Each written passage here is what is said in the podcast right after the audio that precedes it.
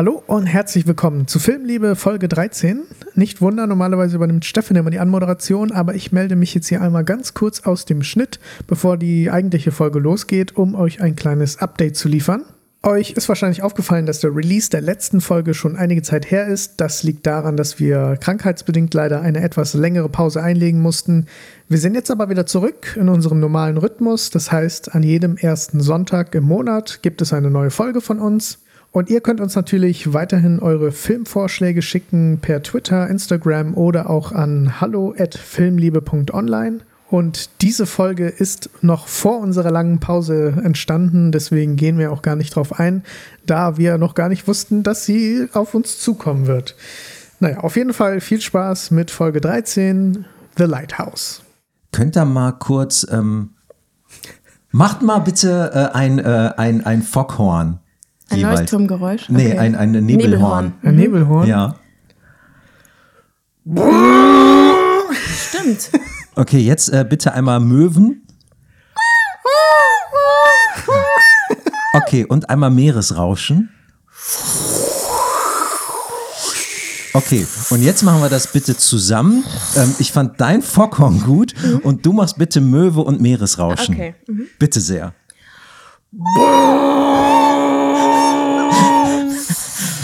Okay, hier ist Filmliebe und heute geht es um The Lighthouse von Robert Eggers. Könnt ihr bitte weitermachen?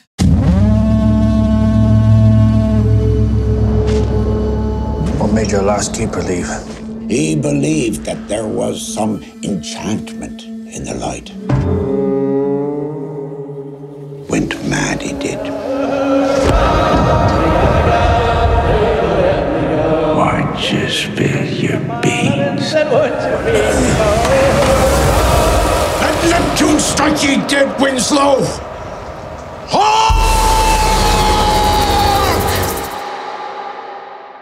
Ja, wie schön ist das denn? Davina ist wieder dabei. Genauer gesagt, Schauspielerin Davina Donaldson, für diejenigen, die jetzt die ganzen alten Folgen von damals schon lange her gar nicht gehört haben. Aber Davina gehört zur Stammbesetzung und du warst eine Weile nicht da. Genau, ich war jetzt fast ein halbes Jahr in Elternzeit. Ich habe eine kleine Tochter bekommen im November und freue mich, wieder dabei zu sein. Und sie ist so süß. Willkommen zurück. Dankeschön. Ja, wir haben dich vermisst und wir haben noch ein Highlight in dieser Sendung. Wir sprechen nämlich auch mit Christoph Tschirpka, dem Synchronregisseur der deutschen Version. Und das gibt es dann am Ende in voller Länge. Jetzt aber erstmal die Einstiegsfrage an euch. Wenn ihr im Jahr 1890 vier Wochen auf diese Insel müsstet, mit einem der beiden Leuchtturmwärter, wen sucht ihr euch aus und was würdet ihr mit ihm machen, um möglichst eine gute Zeit zu haben? Also safe Robert Pattinson. Ich hätte keinen Bock auf Willem Dafoe. Ja, Davina?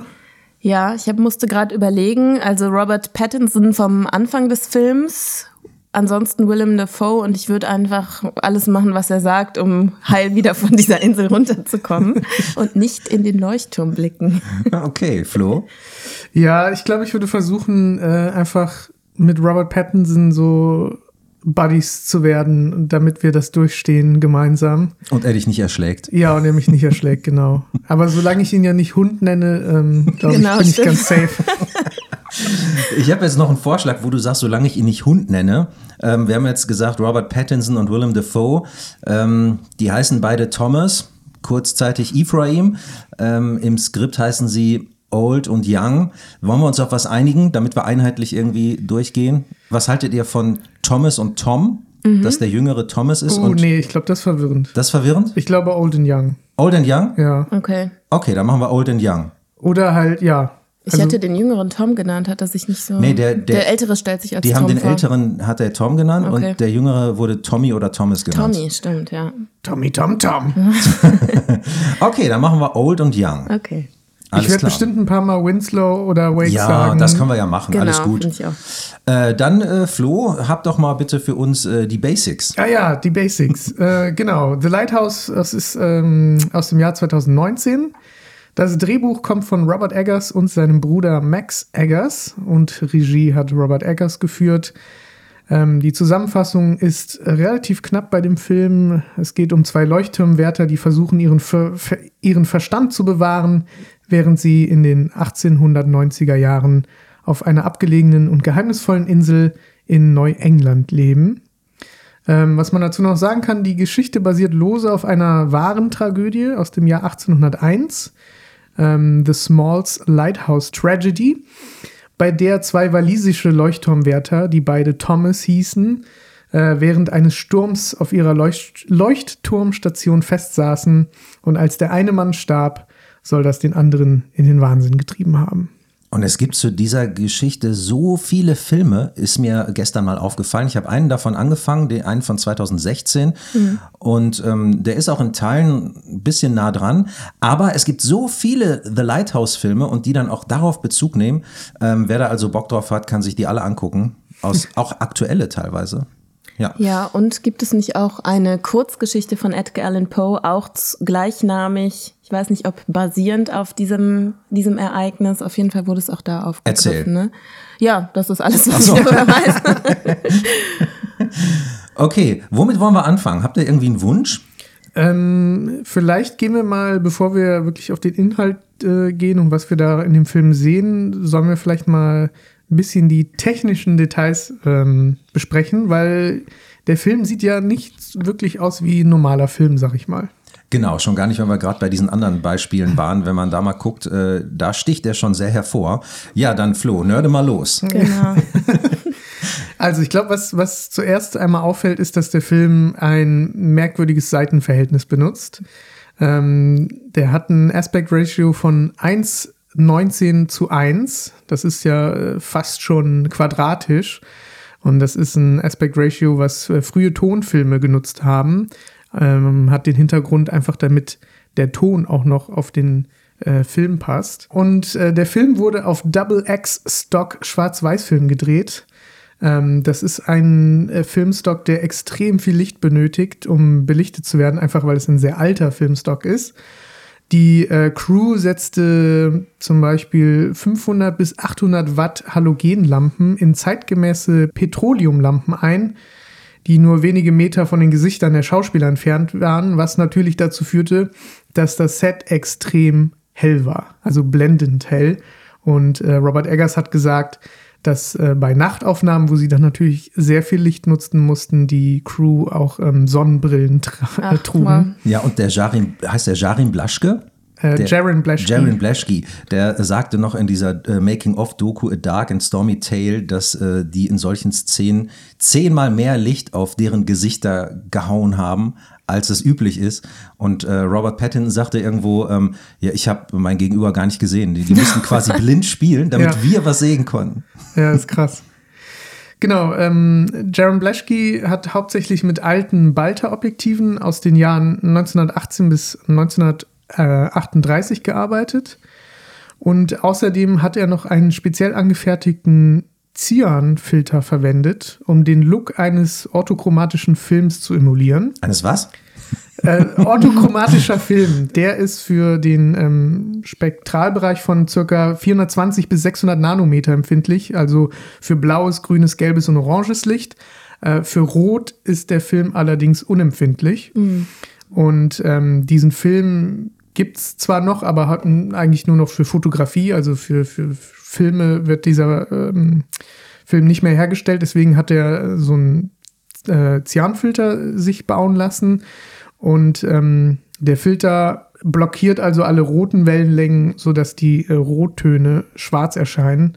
Da bei den meisten Hauttönen und Poren Rot enthalten ist, kann man dann durch diesen Filter so ziemlich jeden Makel und jede Pore im Gesicht des Schauspielers sehen, und allgemein muten die Hauttöne sehr seltsam an. Mhm. Und man muss sagen, dass dieses Schwarz-Weiß zusammen einfach mit dem ganzen Film und wie es gedreht wurde, total ästhetisch ist. Ne? Es sieht so schön aus. Total. Es scheint ja fast auch die Bewegung der Schauspieler zu verändern, finde ich. Und ich habe auch noch gelesen zu diesem speziellen Format, dass das ja wirklich auch was Klaustrophobisches hat, mhm, weil es halt wie so ein quadratischer Guckkasten ist, in dem sich alles abspielt, dass es tatsächlich auch manchmal schwierig war, dann alles in diesen Bildausschnitt zu pressen. Ja. Und dass es zum Beispiel in den Szenen, an denen die beiden an dem Esstisch saßen, wirklich logistisch schwierig war und deswegen ein etwas kleinerer Tisch angefertigt wurde, damit man in diesen Ausschnitt wirklich auch beide Männer gemeinsam am Tisch einfangen kann.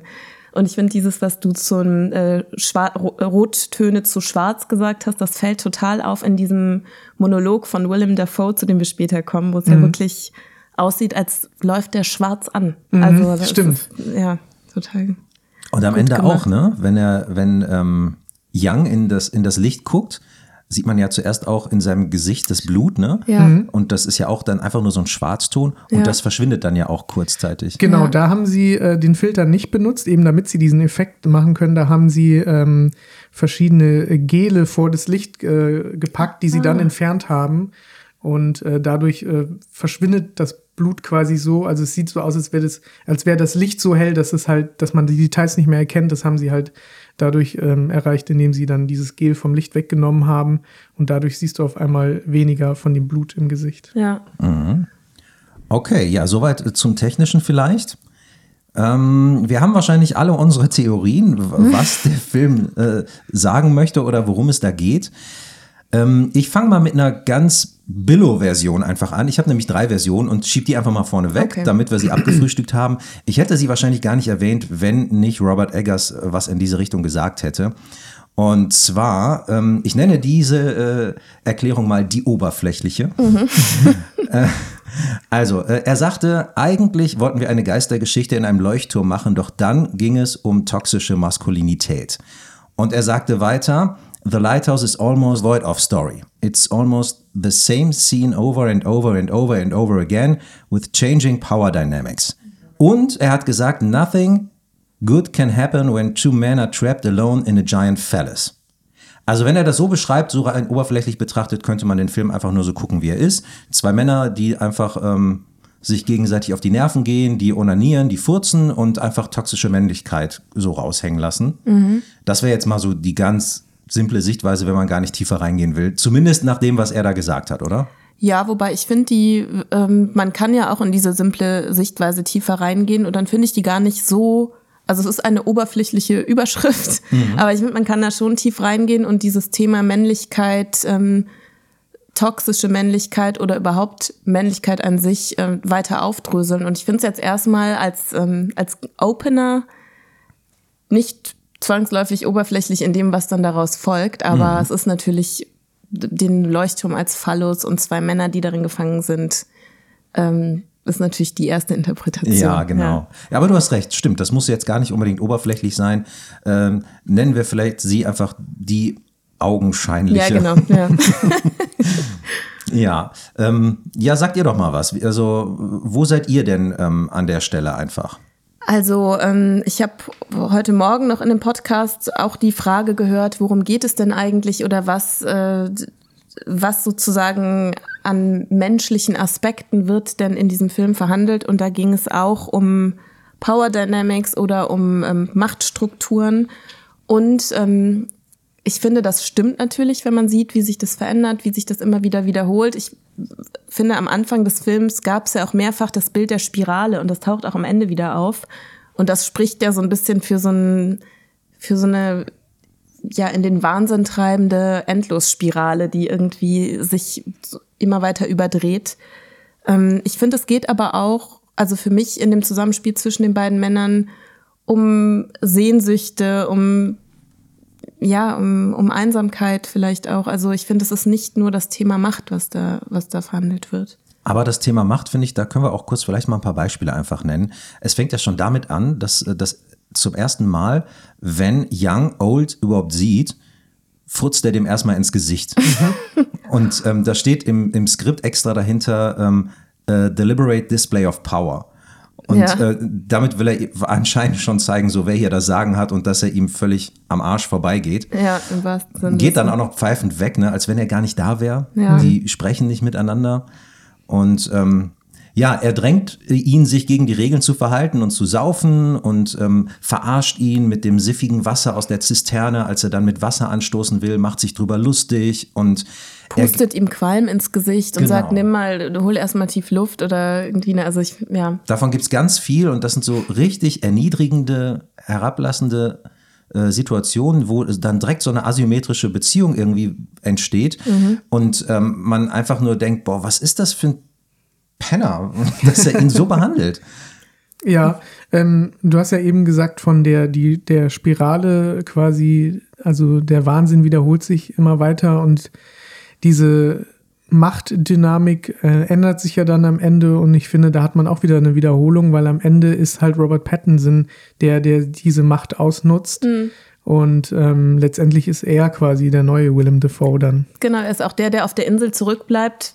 Tatsächlich, genau. Und die Geschichte könnte weitergehen, sodass wieder ein neuer kommt. Mhm. Und der alte ist schon da. So, ne? Ja, und vor allem weiß man ja auch nicht, was mit Robert Pattinson oder mit Youngs Vorgänger passiert ist. Das bleibt ja auch so ein bisschen offen. Da gab es einen anderen, der vorher auf der Insel war als Partner, und von dem weiß man irgendwie nichts. Ne? Man sieht nur seinen Kopf. Genau. Genau, und der hat halt ein Auge weg. Ja. Wie stimmt. Eine gewisse Möwe. Wie eine gewisse Möwe, genau. Und wenn wir schon dabei sind, dann lass uns das doch kurz sagen. Also Old sagt irgendwann, der Young soll sich nicht mit Möwen anlegen, weil das Unglück bringt, denn sie tragen die Seelen der verstorbenen Seeleute in sich. Genau. Und dann kann man natürlich davon ausgehen, dass die Möwe vielleicht einfach der getötete Second ist, also der Assistant. Mhm. Und dann müsste man sich fragen, warum nervt die Möwe so? Entweder... da komme ich dann gleich bei meiner dritten Theorie zu, bei dem ersten Punkt. Aber es kann auch sein, dass sie ihn vielleicht einfach warnen will, ne? Und sagen will, hier, der Alte, der hat mich gekillt. Geh weg von hier. Ja. Halt dich von ihm fern. Kann ja auch eine Lesart sein. Mhm. Ja. Ich habe eine andere Theorie, die kommt später. Okay. Ja, zu diesen Power Dynamics, dafür spricht noch, oder was auch eine Interpretation ist, es gibt ja den Leuchtturm, und der Old ist ja der Einzige, der das Licht bedienen darf, obwohl laut Richtlinien eigentlich beide im Wechsel und in wechselnden Schichten für die Bedienung des Lichts des Leuchtturms verantwortlich sind. Und wer stellt ja von vornherein klar, nein, ich bin oben im Licht, du bist unten im Keller, du bist der die Kohlen befeuert, die anstrengenden Arbeiten verrichtet, den Ofen befeuert, der, glaube ich, das Nebelhorn antreibt. Und ich bin der oben einfach am Licht sitzt und den Schein genießt. Ja. Genießt in Anführungszeichen. Und wie gemein der ist, das sieht man ja auch, wenn er in sein Logbuch schreibt. Ne? Genau. Diese Millisekunde, wo er dann so ganz fies lächelt und wo wir dann später erfahren, dass er da reinschreibt, dass Young entlassen werden soll, ohne sein Geld zu bekommen. Ja. Und dass er trinkt und sich selbst befriedigt und sonst was. Obwohl er ihn ja zum Trinken verleitet hat und... es ist einfach eine ganz fiese Nummer, ihn dann so auch noch lächeln zu sehen, das ist ja schon sadistisch irgendwie alles auch. Ja. Und er gaslightet ihn ja auch, ne? Ja. Also und nicht zu knapp. Also der sagt ihm Sachen und verdreht die Realität. Das macht er bei dem Boot und sagt, ja, du hast das Boot kaputt gehauen, oder er macht das vorher auch mal, also obwohl er das war, ne? Vorher macht er das auch irgendwann mal, ich weiß es jetzt gar nicht mehr genau wann. Nee, stimmt, hast recht, ja. Genau, da hackt ja Willem Dafoe drauf ein. Ja. Und, also mutmaßlich. Wir wissen ja nie, was die Wahrheit ist. Ne? Da finde ich nämlich, das weiß man nicht, weil tatsächlich nicht klar ist oder wir auch noch nicht entschieden haben, welche Ebene ist die Wahrheit. Ne? Genau. Also, und wo befinden wir uns in Wahrheit, oder befinden wir uns da, wo wir uns befinden? Also das ist ja auch was irgendwie aufgemacht wird als Frage und als Fass. Und Robert Eggers hat auch gesagt, er erzählt die Geschichte schon eher aus Sicht von Robert Pattinsons Charakter. Aber wir wissen halt nicht, wie zuverlässig er als Erzähler wirklich ist. Genau, ne? Ja, und wie in welchem Zustand, finde ich, er auch schon ankommt. Also wenn man was über seine Vorgeschichte erfährt, weißt du ja, er kommt schon mit Schlagseite eigentlich auf diese Insel. Und die Visionen oder diese albtraumhaften Szenarien und Fetzen, die bei ihm so aufkommen, das beginnt ja relativ früh. Also der kommt ja an und wir wissen gar nicht, ist er gesund mental, als er überhaupt schon auf die Insel kommt. Das ist schön, wenn du sagst, er hat Schlagseite, wenn er auf die Insel kommt, weil im Skript nämlich steht, dass er auf der linken Seite ein blaues Auge hat. Ah, ja. Ich habe es versucht zu sehen, ich konnte es nicht sehen, vielleicht haben sie es auch rausgenommen, aber das soll dann mit der Zeit verheilt sein. Also er kommt schon mit dieser Schlagseite tatsächlich auch wörtlich an. Ja, ja. So, Flo schweigt noch, lässt uns erstmal so ein bisschen kommen, um dann wahrscheinlich groß auszuholen gleich. Aber wenn wir das jetzt mal so als erste mögliche Ebene betrachten, sollen wir mal zu der zweiten möglichen Ebene kommen, gerne. Die mythologische, sollen wir mal zur mythologischen Ebene kommen? Ja. Mhm. Hat da jemand Lust? Sonst. Ja, und hau raus. Also, Robert Eggers hält ja nicht damit hinterm Berg, dass es um Proteus und Prometheus auch geht. Und bei denofgeek.com sagte Robert Eggers, The Lighthouse takes us to the Isle of Pharos. And, ich nehme jetzt mal die deutschen Namen einfach, Proteus and Prometheus. And Proteus and Prometheus never hang out in any Greek classical texts that I've read at. But, you know, it seemed to make sense for us. Mhm. Also für ihn und Max, seinem Bruder. Ja, also kurz zusammengefasst, Prometheus hat den Göttern das Feuer gestohlen, um es den Menschen zu bringen. Er wollte Wissen und Weisheit erlangen. Und dann ist es so, dass hier halt Thomas Howard, also Young, Prometheus symbolisiert. Das kriegen wir schon ganz am Anfang subtil mitgeteilt. Denn das Erste, was er macht im Haus, ist halt, er zündet eine Zigarette an, also ein Licht oder ein Feuer. Und geht dann zu diesem kleinen Schrank, von dem wir später dann wissen, dass da das Logbuch von Old drin ist und er sein Wissen darin einschließt. Also Young rüttelt schon an der Tür und will zu dem Wissen oder in Anführungsstrichen zum Feuer und zum Licht. Und das hören wir ja auch immer wieder im Film und sehen wir auch, wie er sich dann auf die Treppe setzt und schmachtend nach oben guckt. Ja. Und das auch formuliert, dass er zum Licht möchte. Er bettelt ihn ja auch regelrecht an. Ne? Genau. Ja, und Zeus hat Prometheus bestraft, nachdem der halt das Licht bzw. das Feuer dann gestohlen hat. Er wurde an einen Felsen gekettet und ein Adler fraß ihm jeden Tag seine Leber aus dem Leib, die ihm dann immer wieder nachgewachsen ist, um die Qual auf ein neues ihn erleiden zu lassen. Und Old, also Willem Dafoes Charakter, ist halt dann Proteus in dieser Variante. Der ist ein Meeresgott, der unter anderem halt auf der Insel Pharos lebt. Das ist also sein Zuhause. Und das erkennen wir natürlich ganz eindeutig, weil wir halt in dieser Machtstruktur, die wir gerade schon angesprochen haben, sehen, dass er hier das Sagen hat. Young sieht ja dann auch irgendwann nach oben, als Old onaniert, und dann sehen wir da diesen Tentakelschwanz, und Proteus wird ja auch auf Bildnissen so dargestellt, dass er halt so einen Schweif hat aus einem Tentakel. Und er ist ja auch er kann die Gestalt verändern. Mhm. Und kurz vorm Ende, wo die sich gegenseitig auf die Umme hauen, sehen wir ja auch, dass Robert Pattinson quasi halluziniert und er sieht Old, dann sieht er wieder die Meerjungfrau, dann sieht er Proteus, dann sieht er den den wahren genau, dann Thomas. Sieht er Ephraim. Stimmt, genau, Ephraim, ja. Ephraim Winslow. Und das kann man natürlich auch auf verschiedene Art und Weise deuten. Einmal so, dass er gerade halt durchdreht und gar nicht mal checkt, was geht ab. Oder es ist halt Proteus, der gerade seine Gestalt verwandelt, um eben Young weiterhin zu verwirren und noch mehr in den Wahnsinn zu treiben. Ja. Und Proteus hatte die Fähigkeit der Prophetie, wird ihm nachgesagt. Also er hätte göttliches Wissen verkünden können. Das tat er aber nicht, weil er das Wissen für sich behalten wollte. So wie halt hier der alte Thomas quasi das Licht nur für sich haben will. Und er sagt ja auch, the light is mine. Mhm, genau. Ja, soweit so diese mythologische Ebene. Da gibt's immer wieder Andeutungen zu. Genau, ich war mir erst auch nicht sicher bei diesem sehr obviously nachgestellten Bild, in dem Young vor Old kniet, relativ gegen Ende des Films, und der wie so einen Lichtstrahl aussendet aus seinen Augen, der genau auf den knienden Young fällt oder den genau trifft. Und ich war mir erst auch nicht sicher, gibt es eine mythologische Figur, die dieses strahlende Auge hat sozusagen, und habe dann aber gefunden, das habt ihr wahrscheinlich auch gefunden, dass es eine Adaption ist oder eine Referenz zu einem Gemälde eines, ich glaube sogar deutschen Künstlers von 1904, Sascha Schneider, und dieses Gemälde heißt Hypnosis.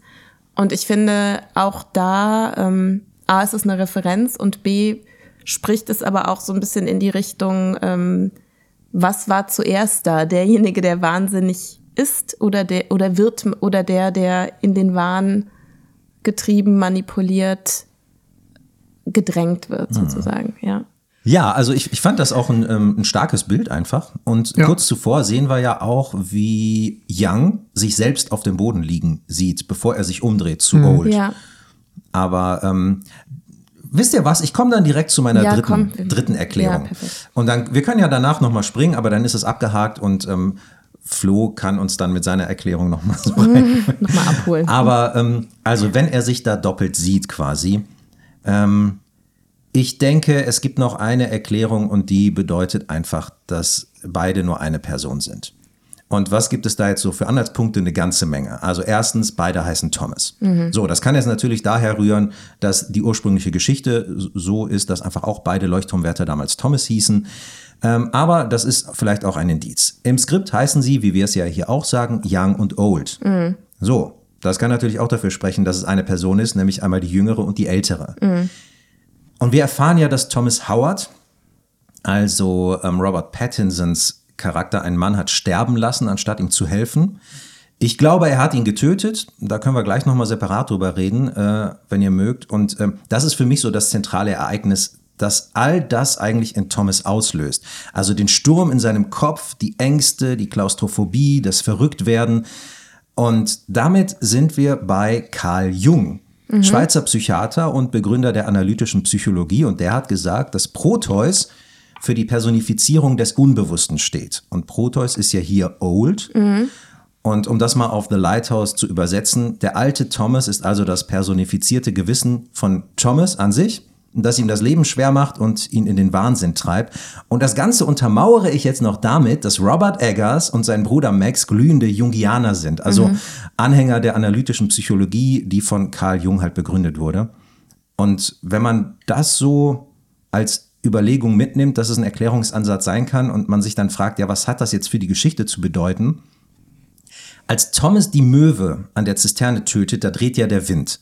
Ja, und genau. Dann zieht dieser krasse Sturm auf und halt auch in seinem Geist. Die Tötung der Möwe ruft dann für mich halt die alten Erinnerungen wieder hervor, löst das Trauma erneut aus, denn er hat schon einmal getötet, denke ich. Und Thomas gerät dann in eine erneute Spirale, so aus Saufen und Aggressivität und es gibt halt so Hinweise, die diesen Gedanken einfach befördern, dass es nur eine Person ist.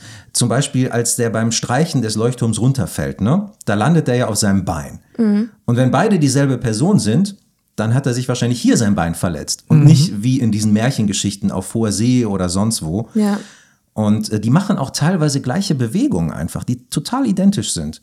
Die saufen gleich, halten die Flasche gleich hoch und dann lassen den Alkohol gleich übers Kinn laufen. Oder einmal, als die dieses Gesöff mit dem Honig oder was das ist, da trinken. Ich glaube, da trinken die Spiritus oder versuchen irgendwie was Eigenes Selbstgebräutes auf jeden Fall. Genau. Auf dem Boden vom Leuchtturm, gucken beide nach oben, machen so Affengeräusche, die auch ziemlich ähnlich sind. Sie würgen sich gleichzeitig auf eine Art und Weise, die auch gespiegelt aussieht. Und, was ich ganz interessant finde, als sie miteinander betrunken tanzen, da singt ja Tom ein Lied und in dem kommt der Satz vor, I might give someone else my liver. Mhm. Und das singt Tom, beziehungsweise Old, aber Young ist dann derjenige, der am Ende halt aufgepickt wird in seiner Leber. Also das könnte nochmal so ein Hinweis sein vom Regisseur, ja, dass es ein und dieselbe Person ist. Und was für mich so einer der Hauptgründe ist, als er Young Old getötet hat, da kommt auf einmal wie von Zauberhand dieser Trinkspruch, den der Alte immer gesagt hat. Den er konnte, den er dann konnte. Und vorher hat er nur diesen ersten Satz hingestammelt bekommen. Ja. Also, ja, und was heißt das dann, wenn wir nur eine Person haben, die unter einer Persönlichkeitsstörung leidet, weil sie ein traumatisches Erlebnis hatte, nämlich den Mord an Ephraim Winslow. Und wenn beide die gleiche Person sind, dann hat Thomas also als junger Mann Ephraim getötet, später als Leuchtturmwärter seinen Gehilfen und auch noch die Möwe, die ja dann auch noch den Geist von dem Gehilfen in sich trug. Und jetzt wird es ein bisschen kompliziert, aber ich finde auch, das ist ein Anhaltspunkt. Mhm. Der Alte hat seinen Gehilfen getötet, indem er ihn geköpft hat, mutmaßlich. Mhm. Ja. Der Junge hat ihn getötet, als er in der Taube war, in der Möwe war. Ja. So, also beide haben ihn getötet. Also hat ihn im Endeffekt einer getötet, weil es nur ein Mann ist. Mhm. Und jetzt kommt so das große Finale dieser Theorie. Irgendwann erzählt Tom doch von seinem Gehilfen, der verrückt geworden sei, weil seine Begierde nach dem Licht ihn irre gemacht hat. Genau. Und er war davon überzeugt, es gäbe eine Art Zauber im Leuchtfeuer. Er glaubte, der heilige Erasmus oder St. Elmo im Englischen selbst habe es mit seinem Feuer entfacht. Zum Seelenheil, sagte er. Also Salvation, he said. Ja. Also, der Zauber des Lichts, also das Licht selbst, ist dann die Erlösung. Mhm. Und was passiert am Ende, als er ins Licht blickt, nachdem er sein schlechtes Gewissen hinter sich gelassen hat? Er kann endlich sterben und Frieden finden von seiner Qual, die er halt die ganze Zeit mit sich rumgetragen hat und weshalb er so diesen Sturm in seinem Kopf hatte, der da in dem Leuchtturm quasi symbolisiert wird. Mhm.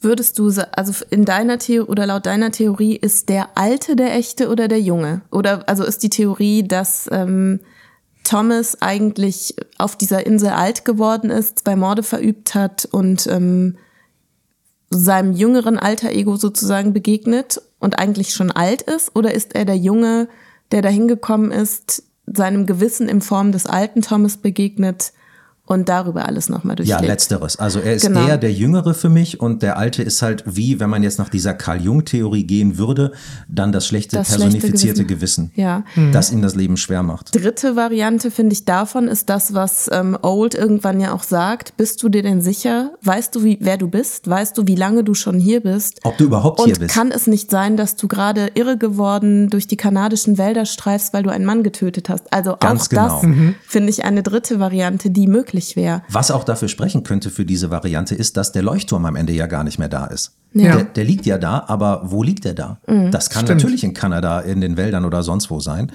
Ja. Also das fand ich tatsächlich einen der Gruselmomente. Diese Momente, in denen Old eigentlich einwirft, weißt du gerade, wo wir uns bewegen und was die Realität ist. Das sind die Momente, finde ich, die es... die ist sozusagen zu einem Horrorfilm, zu dem er ja teilweise zugeordnet wird, irgendwie macht. Ne? Mhm. Das fand ich auch, ich finde eine richtig tolle Horrorsequenz. Und das würde ja auch dann zu deiner Theorie passen, Stefan, als er erzählt, also als sie dann betrunken da liegen aufeinander und Young erzählt dann, was er getan hat. Und er erzählt dann weiter und auf einmal sitzt Young auf seinem Bett und er erzählt, guckt hoch in die Kamera und erwartet Old zu sehen, aber Old ist überhaupt nicht da. Mhm.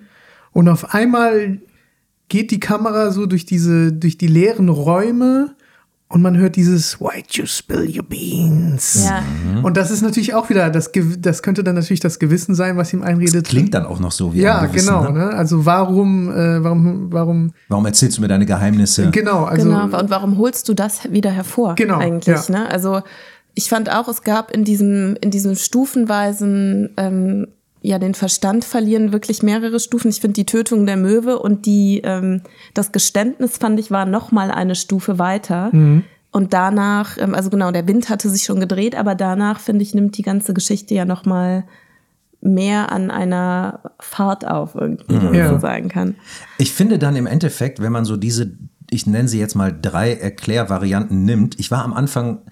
Ich hatte zum ersten Mal etwas, was ich bei den Filmen, die wir besprochen hatten, nicht hatte. Mhm. Bis jetzt war es immer so, mit jedem Mal gucken und mit jedem tiefer reingehen, fand ich die Filme besser und habe am Ende zum Beispiel bei Letterboxd eine bessere Bewertung gegeben. Mhm. Hier war das zum ersten Mal anders, dass ich zwischendurch gedacht habe, ich gehe mal jetzt von meiner etwas höheren Bewertung auf eine immer noch sehr gute, aber runter, weil... Mich hat das etwas genervt. Ich habe so gedacht, na toll, hier was Mythologisches, da was Toxisch-Männliches und da dann was Psychologisches, aber es ist für mich keine klare Linie. Und dann habe ich aber für mich in meiner Interpretation gecheckt, der Film ist nicht entweder oder, sondern der ist alles 3 gleichzeitig. Du kannst den Film in allen 3 Strängen für sich gucken und das finde ich so geil, das hieft den für mich nochmal total hoch. Ja. Also es steckt echt sehr viel drin und ich finde, dass manchmal kann man ja einem Film sowas auch ankreiden, von wegen, gibt es da überhaupt eine tiefere Ebene oder will der Film überhaupt was aussagen oder ist es einfach nur verrückte Bilder aneinander geschnitten? Mhm. Und hier finde ich, passt es so gut, dass einem quasi nichts erklärt wird. Man guckt einfach zu, man wird diesem Wahnsinn teil.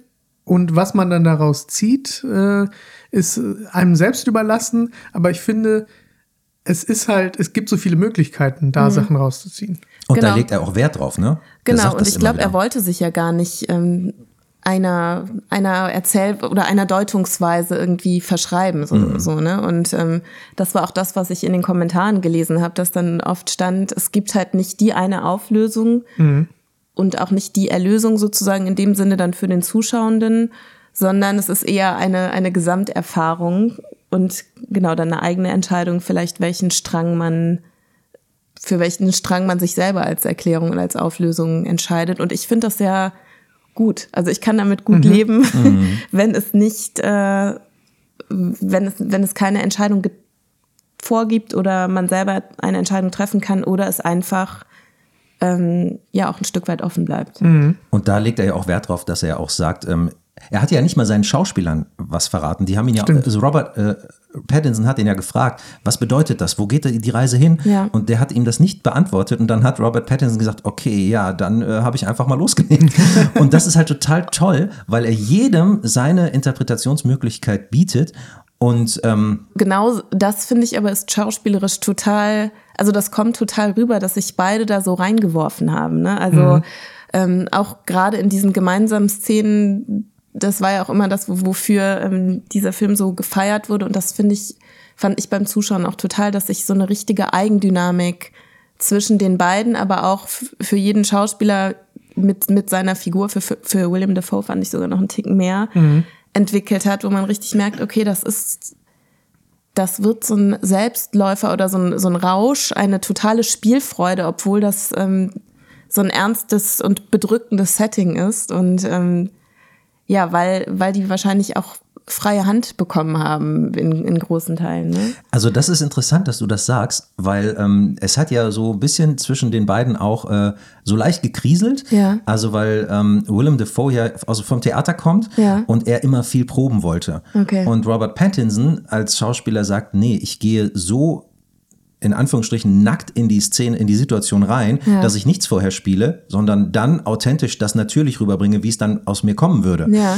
Und da hat das so ein bisschen wohl geknistert zwischen den beiden, aber der Robert Eggers sagte, das war genau richtig für den Film, weil am Ende die genau in ihren Characters waren. Mhm. Und es bringt ja auch genau die Dynamik rein, die am Anfang den Film lange Zeit, die der Film am Anfang lange Zeit hat, der erfahrenere, der Bescheid weiß eigentlich und der andere, der so ein bisschen reagiert auf das, was von Willem Dafoe oder von dem Älteren, von Old kommt. Ne? Mhm. Also ich fand tatsächlich da Robert Pattinson oder seine Figur auch, also beides im Spiel, aber auch die Figur reaktiver. Und ich meine sowas wie den Monolog, den Fluch, der den Old da absondert, zu dem man auch gelesen hat, was man ja auch sieht, es war ein One-Take und es war wahrscheinlich vielleicht sogar ein First-Take. Das hat er wahrscheinlich natürlich für sich einfach unheimlich viel geprobt, um das dann so raushauen zu können. Aber es ist ja Wahnsinn, also echt grandios, finde ich. Ohne einmal zu blinzeln, wurde lobend erwähnt und das stimmt tatsächlich. Ich habe es mir dann dahingehend auch nochmal angeguckt. Also der redet und redet und redet und scheint dabei die Farbe zu wechseln. Das ist echt Wahnsinn und lässt diese Tirade, diesen Schwall an, ja wirklich wie so Tentakeln aus dem Meer, wie so ein Meeresschwall auf den Young niederprasseln. Das macht er ja auch, als er ihm vorwirft, dass er nicht den Boden gewienert hat, ne? Ja. Wo er dann sagt, doch, ich habe das gemacht. Und dann hat er auch diesen Schwall und haut ihn raus und steigert sich so rein. Aber das kann Young auch. Ja. Der macht das auch einmal, da hört er auch nicht auf. Genau. Ja, ja. Was auch wieder dafür sprechen könnte, dass sie eine Person sind. Ja. Aber die Szene, die du angesprochen hast, ich bleibe jetzt mal kurz da hängen, weil das einfach meine absolute Lieblingsszene ist, wo der erstmal anfängt zu sagen, you don't like me cooking und you're drunk. Du würdest das nicht sagen, wenn du nicht betrunken wärst. Und you're fond of me lobster, ain't you? Say it, say it. Und dann sagt er so, nein, ich sag gar nichts. Und dann dieses Let Neptune strike you dead, Winslow. Hawk, Triton, Hawk! Und dann am Ende auch noch, das muss ich sagen, fand ich extrem geil, auch in der deutschen Version, wenn er dann sagt, na schön, wie du willst, du kochst gut. Genau, das fand ich auch. So geil. Oder, yeah, I like your cooking. Ja, diese ganze Sequenz ist so toll. Total toll. Und dann frage ich euch jetzt direkt mal, das ist jetzt ein bisschen früh, normalerweise mache ich das später, aber was sind eure Lieblingsszenen in dem Film? Ja, ich fand tatsächlich auch diese Szene toll.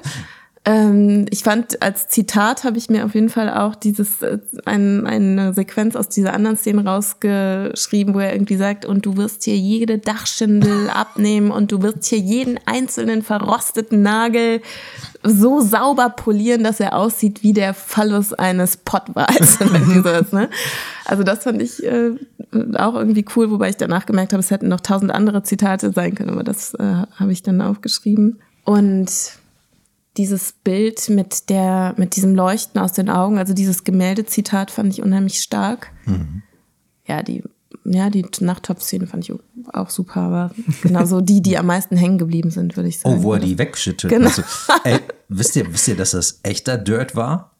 Also, aber nicht echte Fäkalien, oder? Also, ich habe Schlamm auf jeden Fall. Ich bin mir nicht sicher. Es war halt in einem Interview, da sagte Robert Eggers genau darauf gefragt, ja, es ist halt so, dass Robert Pattinson immer 200% gibt und das war echter Dirt. Und ich habe dann extra nochmal geguckt, ja, Dirt kann halt Schlamm heißen, aber Dirt wird tatsächlich auch für Fäkalien benutzt. Einmal ins Dixi-Klo getunkt. Und wie alle reagiert haben, es haben alle so gelacht, dass für mich eigentlich klar war, dass es vielleicht doch echt war. Und er hat diese Szene dreimal gedreht. Mhm. Und wenn er sagt, er gibt immer 200%, schließe ich nicht aus, dass es echter Dirt war. Flo, was ist deine Lieblingsszene? Ja, die wollte ich auch nennen. Vor allem, was ich da so toll finde, ist dieser abgeschnittene Schrei von ihm dann. Und eben die Sequenz, die ich schon erwähnt habe, wo auf einmal Old weg ist. Man hört ihn nur noch irgendwie im Raum rumflüstern. Und ich finde aber auch die ganze Eröffnung, finde ich toll. Wollte ich gerade sagen, genau, die Ankunft. Genau, ja, die Ankunft, perfekt, weil es einfach, dieser Film startet und du bist sofort drin. Der zieht dich komplett rein. Und das hat mehrere Gründe für mich. Einmal natürlich, dass es eben so authentisch gedreht ist mit dem Schwarz-Weiß-Film, mit dem Aspect Ratio. Dann auf jeden Fall der Score hat da sehr viel beigetragen, diese Stimmung aufzubauen.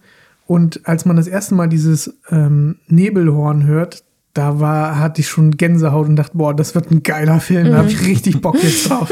Und der lässt dann einen auch nicht mehr los. Also du fängst an zu gucken, du bist drin und du bleibst drin, bis die Credits vorbei sind. Und tatsächlich, nachdem sie angekommen sind, gibt es ja diesen einen Moment, der fast wie so ein Freeze ist, wo beide einmal nebeneinander zu sehen sind, wie so ein Schwarz-Weiß-Porträt eigentlich. Und die gucken uns an. Und die gucken uns an. Moment. Und genau, und danach löst sich das Bild auf und die Spiele beginnen so ein bisschen, wirkt das irgendwie. Also man sieht die beiden fast wie aus einem Märchenbuch, aus einem alten Zeitungsartikel oder so fotografiert und dann beginnt die Geschichte. Und das fand ich auch einen total tollen Schachzug. Und da ist auch viel Symbolik drin in diesem einen Bild, weil wer auf welcher Seite steht und sowas. Ja, genau. Also sie gucken uns mutmaßlich an, aber in Wirklichkeit gucken sie ja dem Schiff hinterher, das gerade wegfährt. Ja. Und Old geht rein, freut sich schon auf alles, weil er wieder sein Leben leben kann, wie er das möchte. Und Young blickt dem noch hinterher, auch so ein bisschen sehnsüchtig und so nicht so ganz sicher, glaube ich, ob das wirklich jetzt die richtige Entscheidung war. Ja, stimmt, ja. So, gibt's noch eine Erklärtheorie vielleicht? Also, ich habe noch was. Wir haben ja eben du hast schon von St. Elmo erzählt. Mhm. Und das war so eine Interpretation, die ich hatte, nachdem ich das erste Mal den Film gesehen habe, dass die Insel quasi das Fegefeuer darstellt. Wie wir ja eben erzählt haben, als Young fragt, was ist denn mit dem vorherigen Leuchtturmwärter passiert? Und Old eben sagt, ja, er hat halt in dem Licht eine Verzauberung gesehen. Er sah in dem Licht die Lösung. Elmo, genau, also St. Elmo war halt ein Bischof und ein Märtyrer. Er wird in der römisch-katholischen Kirche als Heiliger verehrt. Er zog sich während der Christenverfolgung auf einen Berg des Libanon zurück, wo er 7 Jahre lang auf wundersame Weise von einem Raben ernährt wurde. Also hier haben wir auch wieder einen Vogel, der irgendwie wichtig ist. Mhm. Als er dann in sein Bistum zurückkehrte, wurde er gefangen genommen und soll verschiedene Folterungen, wie zum Beispiel das Ausdärmen, erlitten haben. Und das sehen wir ja auch bei Young am Ende, dass ihm da alles rausgerupft wird von den Vögeln. Und Elmo war außerdem der Patron der Seefahrer. Er wird als Schutzheiliger gegen Feuersgefahr angerufen, weil Feuer an Bord auf den Holzschiffen natürlich sehr gefürchtet war. Und durch elektrische Ladungen, die sich bei schweren Gewittern an Schiffsmasten entladen, glühten die Segel wie bei einem Feuer und die Seemänner haben dann geglaubt, okay, die Segel glühen, also der heilige Elmo ist auf unserer Seite, er beschützt uns. Mhm. Deswegen wird das Phänomen übrigens auch Elmsfeuer genannt. Mhm. Und den Leuchtturm kann man quasi als physische Manifestation einer Art Überbrückung zwischen Himmel und Hölle sehen. Also entweder bleibst du auf dem Felsen gefangen oder du steigst in den Leuchtturm hinauf, also in den Himmel, und wirst erlöst. Und den Felsen kann man dann eben als Fegefeuer deuten. Zum Beispiel erzählt Old, wie wir eben schon gesagt haben, dass in der Möwe eben in jeder Möwe die Seele eines toten Seemanns haust. Und wir sehen ja, wie viele Möwen da auch rumfliegen im Laufe des Films. Und der Felsen wirkt nicht nur von der Außenwelt abgeschnitten, sondern fast schon, als würde er auch in einer anderen Welt existieren. Ich finde, das wird nochmal so deutlich, wie, das hast du ja eben schon zitiert, Davina, als Old sagt, how long have we been on this rock? 5 weeks? 2 days? Where are we? Mhm. Also es ist fast, als sie wüssten gar nicht, wo sie da existieren. Und Old scheint ja auch nur da zu sein, um Young zu quälen, und er muss unzählige Male minutiöse Aufgaben erledigen, während Old ihn daran hindert, das Licht zu sehen. Und als Young dann endlich die Möglichkeit bekommt, das Licht zu sehen, öffnet sich das Licht Young auch. Aber er erfährt halt keine Erlösung, sondern erfährt das Gericht. Er hat sich dem Gericht unterworfen, bevor er Buße getan hat. Also er ist zum Licht gegangen, bevor er seine Buße getan hat. Und dann sehen wir, wie das Licht seine Seele aus seinem Körper reißt. Das ist, das kann man auch wieder in den Film deuten, finde ich. Diese ganze Höllen- und Himmel- und Hölle-Thematik. Und gerade als Überbrückung, finde ich, auch des Leuchtturms, weil ja tatsächlich unten dieses schwer erarbeitete Kohlenfeuer brennt, und oben halt dieses gleißende, ja fast himmlische Licht dieser Lampe, die wie so ein krasses Prisma aussieht, leuchtet und alle verzaubert, bezaubert. Ja, stimmt. Indem man quasi aufgeht in diesem Licht. Ne? Ja, eigentlich hat man in dem Leuchtturm ja 2 Lichter. Einmal das Feuer, aber alle wollen immer nur zu dem oberen. Genau, ne? Und das untere ist mit Schufterei verbunden und schmutzig, erdverbunden. Mhm. Ja. Ja, das ist das Schöne, ne, dass uns Robert Eggers so viel Interpretationsspielraum bietet. Er sagt, das Einzige, was ihm wichtig ist, er hat keine Message bei seinen Filmen. Mhm. Da legt er wohl großen Wert drauf. Er sagte zum Beispiel, bei The Witch wurde immer gesagt, das sei ein feministischer Film. Er sagt, ja, das kann man da reinlesen, aber ich habe einfach nur einen Hexenfilm gemacht. Mhm. Genau. So, und das ist aber hier das Schöne, dass er keinem jetzt so mit erhobenem Zeigefinger irgendwie was sagen will, sondern er sagt, hier ist eine Geschichte, nehmt sie mit und macht damit, was ihr möchtet. Ne? Genau, genauso wenig wie The Lighthouse ein homoerotischer Film ist. Ne? Das habe ich irgendwie auch erlesen, weil dieses Gemälde, was zitiert wird, von einem homosexuellen Maler gemalt wurde, sodass dann auch, glaube ich, in Interviews auf die Frage kam, soll das irgendwas bedeuten? Gibt es da, gerade auch weil es so Momente gibt, in denen ja eine Anziehungskraft zwischen den beiden... Küssen sich fast. Genau, die sich fast küssen und sehr, sehr, als Männer sich sehr nahe kommen dann doch über diese Zeit.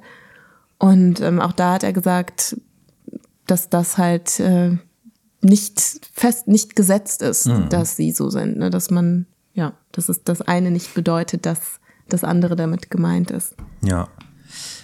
Du hast gerade, Flo, nochmal über die Möwen auch gesprochen. Sollen wir kurz nochmal über die Möwen sprechen? Die sind ja auch vielleicht auch nochmal über die Meerjungfrau. Danach. Ja, die haben wir noch gar nicht erwähnt. Dann lass uns doch ruhig bei der Meerjungfrau erstmal bleiben. Genau, ich habe da nämlich eher ein Fragezeichen, weil sie ja auftaucht als, eigentlich auch als so eine sexuelle Fantasie des jungen Tommys, der eine Figur geschnitzt aus einem Walzahn in seiner Matratze findet und auch, finde ich, auf so ein bisschen merkwürdige Art und Weise findet, nämlich so ein bisschen wie Prinzessin auf der Erbse, sich auf diese Matratze legt und dann einen Widerstand spürt und in so ein Loch greift und dann diese kleine Figur aus seiner Matratze zieht. Und das ist halt eine geschnitzte Nymphe.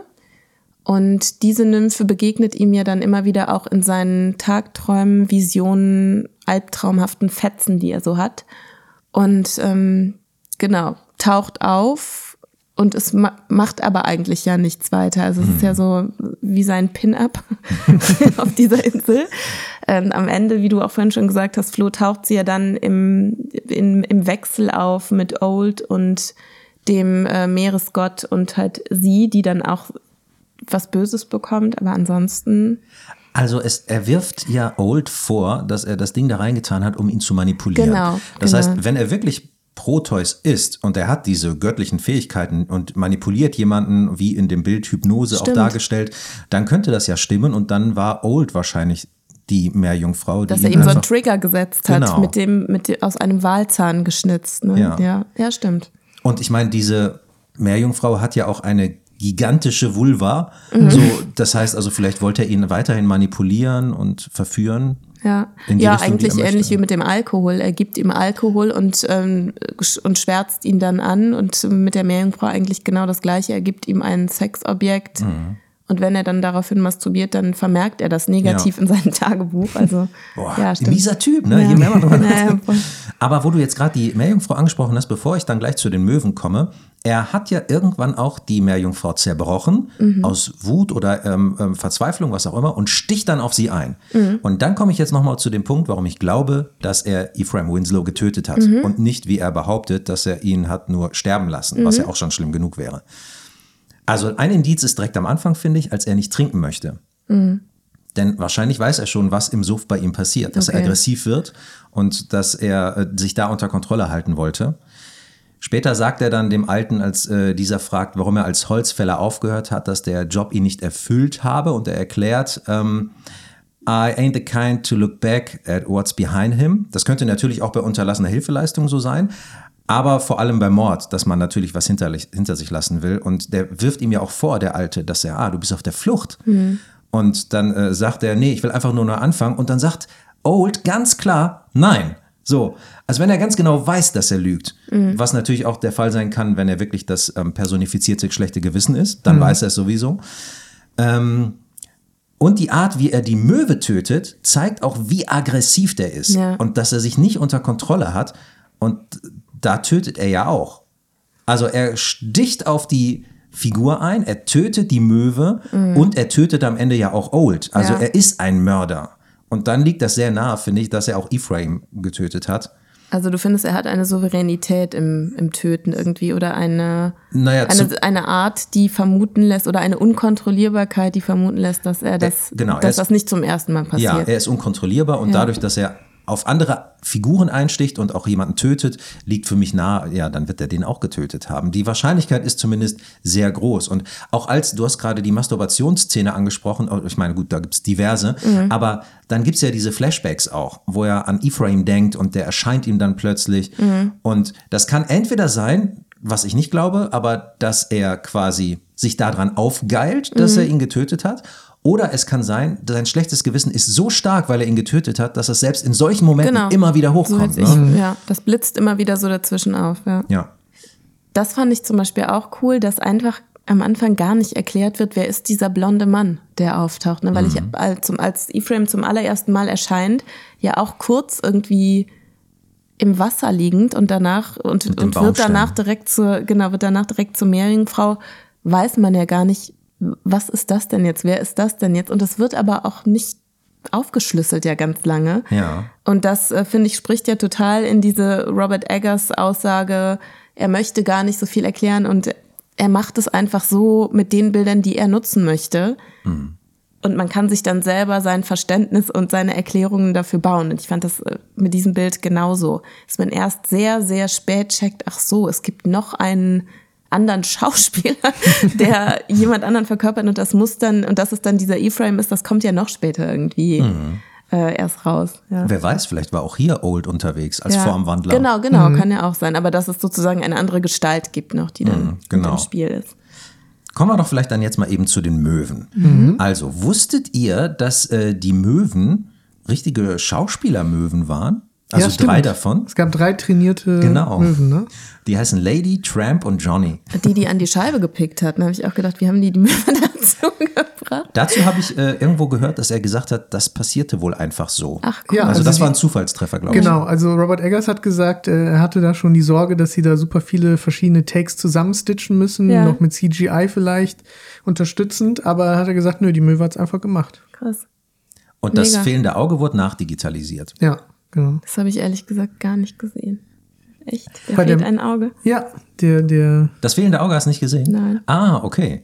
Ja, gut. Also ich habe es gerade schon rausgehört, ich hätte auch so tun können, jetzt habe ich es gesehen, ich habe es aber nicht gesehen. Aber ja klar, ein Auge. Ja. Genau, und die ganzen anderen Möwen, die waren halt da, weil sie gemerkt haben, oh, die Crew, das ist eine Futterquelle. Ja, ja, genau. Und dann waren die Möwen halt einfach da. Ja. Ah, das ist auch schön, ja. Ja. Ja, es gibt auch ein schönes Foreshadowing, als der den Leuchtturm streicht und dann runterfällt, ne? Mhm. Dann sieht man ihn ja, wie er auf dem Boden liegt. Mhm. Dann kommt die Möwe, pickt schon an ihm rum, genau, und er hat die Farbkleckse über sich. Mhm. Später, wenn er da liegt, hat er die Möwenkacke über sich, ja, über auch diese weißen Flecken. Also das ist quasi nachgestellt, die Situation. Cool. Ja. Apropos, du hast ja vorhin von dem Bild gesprochen, ja, von Sascha Schneider. Hypnosis, genau. Genau. Das Schlussbild ist ja auch eine Referenz an ein Bild, nämlich des belgischen Malers Jean Delville. Mhm. Und das ist so, wenn man sich das anguckt mal, das könnt ihr ja mal googeln, dann sieht das schon sehr, sehr nah dran aus, auch tatsächlich. Ja, und da wird halt dann natürlich die Bestrafung von Prometheus dargestellt, wie er halt, nicht, dass ein Adler ihm die Leber rauspickt, sondern dann sind es halt die Möwen, die ihm seine Gedärme rauspicken. Ich finde, das nimmt die Spirale ein bisschen raus, also weil wir am Anfang gesagt haben, er bleibt dann als Leuchtturmwärter zurück und ein neuer kann kommen und dann vielleicht aber doch nicht, denn Prometheus stirbt ja nicht. Genau. Der bleibt ja... Der ist unsterblich, der Arme. Genau, bleibt in seinem Leid ja unsterblich und... so gesehen könnte es also doch weitergehen. Ja, das stimmt. Je nachdem, welchen Strang man verfolgt. Genau. Ne? Ich möchte jetzt nochmal eine Interpretation in den Raum werfen, die mir tatsächlich erst durch ein sehr, sehr gutes Video auf YouTube bewusst geworden ist. Das Video heißt The Secret Meaning of the Lighthouse von dem Kanal Travis G. Mhm. Und bevor ich dieses Video gesehen habe, ist mir diese Interpretation nie wirklich selbst in den Kopf gekommen. Aber durch das Video habe ich dann alle Puzzleteile gesehen und wie sie zusammengesetzt wurden. Und da habe ich mich gefragt, wie habe ich das vorher nicht sehen können. Jetzt bin ich gespannt. Ich habe mich da wirklich geärgert, weil auch einer meiner absoluten Lieblingsfilme, Stalker von André Tarkowski, sehr ähnliche Denkanstöße setzen möchte. Und zwar stellt er einfach gesagt in dem Video die These auf, dass es in The Lighthouse um den Konflikt zwischen zwei Weltanschauungen geht. Und zwar die Zeit vor der Aufklärung und dann das Zeitalter der Aufklärung. Mhm. Hier vielleicht einfach mal, um den Begriff Aufklärung zu erklären, zitiere ich hier mal aus Wikipedia. Der Begriff Aufklärung bezeichnet die um das Jahr 1700 einsetzende Entwicklung, durch rationales Denken alle den Fortschritt behindernden Strukturen zu überwinden. Als wichtige Kennzeichen der Aufklärung gelten die Berufung auf die Vernunft als universelle Urteilsinstanz, mit der man sich von althergebrachten, starren und überholten Vorstellungen und Ideologien gegen den Widerstand von Tradition und Gewohnheitsrecht befreien will. Also die Neuzeit sollte der Dunkelheit des Mittelalters das Licht der Erkenntnis entgegensetzen. Mhm. Robert Eggers hat in einem Interview gesagt: Ich finde das alltägliche Leben langweilig. Die Vorstellung, dass mittelalterliche Handwerker es für Gott tun, gefällt mir. Ein religiöses System zu haben, in dem die Götter vielschichtig sind und man auch die Dunkelheit und die Tiefe annehmen muss, macht wahrscheinlich mehr Sinn als unser Leben. Also Old symbolisiert natürlich die Zeit vor der Aufklärung. Er hält an starren Hierarchien fest, er hält sich für eine göttliche Autorität, zum Beispiel sagt er auch an einer Stelle, The light is mine, oder in Bezug auf sein Logbuch, My log is the only book on this rock. Er herrscht mit Tyrannei und ist Winslow oder Young gegenüber intolerant und hält an Aberglauben und Übernatürlichem fest. Mhm. Young repräsentiert die Neuzeit und das Zeitalter der Aufklärung. Eine Epoche, die Religion, Mythos und Aberglaube den Rücken gekehrt hat. Er ist nämlich auch individualistisch. Er sagt zum Beispiel an einer Stelle, Sometime soon I'll raise my own roof somewhere up country with no one to tell me what for. Und wie wir schon mehrmals gesagt haben, ist er sehr neugierig. Das Erste, was er macht, wenn er ins Haus kommt, ist, kann ich hier mal reingucken, ne? Es gibt's hier Wissen. Mhm. Und wie gesagt, ein weiterer Hinweis, das haben wir ja schon gesagt, ist, dass sie einfach nur Old und Young im Skript heißen. So, und jetzt machen wir mal einen kleinen Deep Dive in Geschichte. Und zwar 1686 erschien ein Grundstein der Aufklärung. Das Hauptwerk von Isaac Newton mit dem Titel Principia Mathematica. Daraufhin wurde der Kosmos als Riesenmaschine aufgefasst, deren Räderwerk ewigen Gesetzen folgt, die der Mensch mit Hilfe seiner Vernunft erfassen kann. Und zwar jeder Mensch. jeder Normalsterbliche, nicht nur Auserwählte oder solche, die sich als Auserwählte sehen. Alexander Pope, ein englischer Dichter und Schriftsteller in der Frühzeit der Aufklärung, fasste es mit folgenden Worten zusammen. Natur und der Naturgesetze lagen in dunkler Nacht. Gott sprach, Newton sei, und sie strahlten voll Pracht. Also ich finde, man sieht hier, wenn man diese ganzen geschichtlichen Versatzstücke mal sich so durchliest, wie viel Bilder quasi man direkt in The Lighthouse rüberbringen kann. Also wie man das direkt wie man da Parallelen setzen kann. Ein weiteres Werk der Aufklärung erschien 1751, nämlich Denis Diderots Enzyklopädie oder ein durchdachtes Wörterbuch der Wissenschaft, Künste und Handwerke. Sehr griffiger Titel. Die Grundidee der Enzyklopädie und ihrer Herausgeber war, das gesamte Wissen der Zeit zu sammeln und der Welt öffentlich zugänglich zu machen. 1762 schrieb Diderot, dieses Werk wird sicher mit der Zeit eine Umwandlung der Geister mit sich bringen und ich hoffe, dass die Tyrannen, die Unterdrücker, die Fanatiker und die Intoleranten dabei nicht gewinnen werden. Und 1746 schrieb er in seinem Werk Philosophische Gedanken, dass Skeptizismus der erste Schritt zur Wahrheit wäre. Und Young ist Olds Geschichten ja sehr skeptisch. Er belächelt die ja und bezeichnet sie mehrmals als Tall Tales. Im Skript flüstert Old in der Gegenwart des Lichts Veritas. Im Film kann man das leider nicht raushören, weil da so sehr viel Geflüster übereinander gelegt ist. Aber Veritas ist Latein und bedeutet Wahrheit. Genau. Außerdem gibt es noch ein paar rausgeschnittene Textzeilen, wo Old sagt, I am truth, I make the truth as I see fit. Das wiederum würde natürlich auch perfekt zu einem autoritären Staatsüberhaupt vor der Aufklärung passen. Mhm. Also wir haben hier diese geheimnisvolle Insel, umgeben von einem Nebel des Aberglaubens, aber das Licht der Erkenntnis, die Wahrheit, vermag sie zu durchdringen. Der Zugang zu diesem Licht wird jedoch von dem tyrannischen Gott der Insel streng bewacht, denn den niederen Menschen kann man es nicht anvertrauen. Am Ende jedoch hat die Weltanschauung der Aufklärung die Alte besiegt und ihren Gott zerstört, aber nicht ohne Folgen. Wir sehen in dem Film mehrmals, dass Old das Licht respektiert und er berührt es nie. Aber als Young die Chance bekommt, berührt er das Licht sofort, es überwältigt ihn und er wird bestraft. Jetzt springen wir mal ein bisschen in der Geschichte, und zwar zu Friedrich Nietzsche. Der schrieb 1882 in seinem Buch Die fröhliche Wissenschaft, wir Philosophen und freien Geister fühlen uns bei der Nachricht, dass der alte Gott tot ist, wie von einer Morgenröte angestrahlt. Endlich erscheint uns der Horizont wieder frei. Endlich dürfen unsere Schiffe wieder auslaufen, auf jede Gefahr hin auslaufen. Jedes Wagnis der Erkennen ist wieder erlaubt. Das Meer, unser Meer, liegt wieder offen da. Erst im späten 19. Jahrhundert wurden dann nämlich die Auswirkungen der Aufklärung in vollem Umfang spürbar. Und zu der Zeit verfassten unter anderem halt Max Weber oder Friedrich Nietzsche den Großteil ihrer Schriften und The Lighthouse spielt nicht zufällig zu genau dieser Zeit. Mhm.